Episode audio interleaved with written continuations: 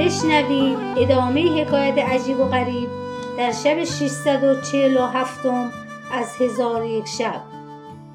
گفت ای ملک جوانبخت اسلامیان در میان کافران به موی سفید همی مانستند که در تن گاو سیاه باشد و پیوسته ایشان در حال جدال و قتال بودند تا اینکه روز به پایان رسید و هر دو لشکر از یکدیگر جدا شدند و خلقی انبوه از کافران هلاک گشتند.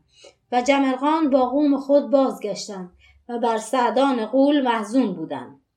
کشتگان قوم را تفقد کردند. کمتر از یک هزار بود.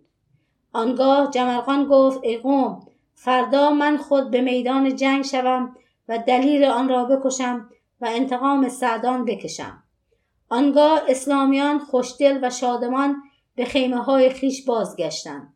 و اما جلند ابن کرکر به خرگاه اندر شد و بر تخت خیش بنشست و قوم او بر وی گرد آمدند.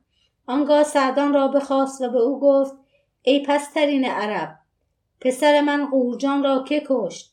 سعدان گفت جمرغان پیش جنگ ملک قریب او را بکشت و من او را با آتش بیجان کردم بخوردم. ملک جلند در خشم شد و به کشتن سعدان فرمان داد.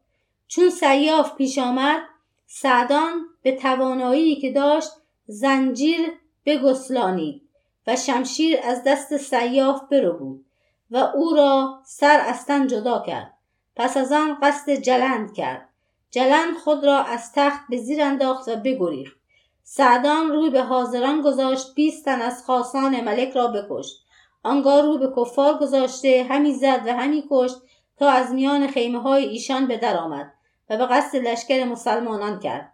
چون مسلمانان آواز کافران بشنیدن با خیشتن گفتند شاید گروهی به یاری ایشان برآمده و ایشان مبهوت بودند که ناگاه سعدان در رسید.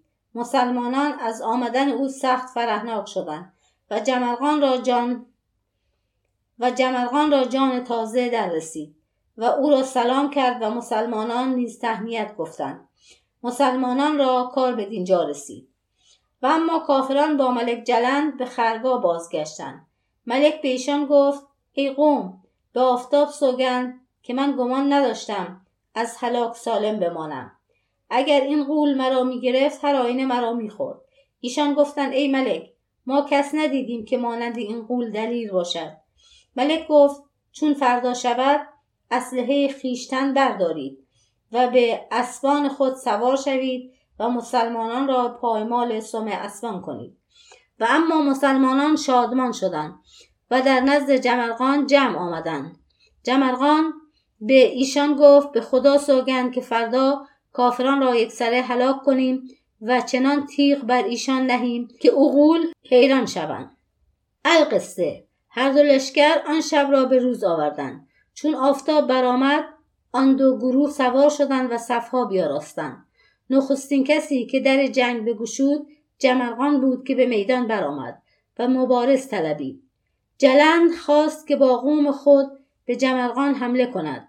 ناگاه گردی برخاست و جهان تاریک شد و از زیر گرد تیغهای هندی و نیزه های ختنی بدرخشیدند و مردانی چون شیران گرسنه پدید شدند. چون هر دو لشکر آن گرد بدیدن از قتال باز ایستادند. و سواران به تحقیق خبر فرستادند فرستاده کافران پس از ساعتی بازگشت و ایشان را خبر داد که این لشکر اسلام است و بزرگ ایشان ملک قریب است و فرستاده مسلمانان نیز بازگشته بشارت آمدن ملک قریب به لشکریان گفت. ایشان فرهناک شدند و به استقبال شتافته و بر او نزدیک شدند. آنگاه از اسبان فرود آمده زمین ببوسیدند. چون قصه به دینجا رسید بامداد شد و شهرزاد لب از داستان فرو بست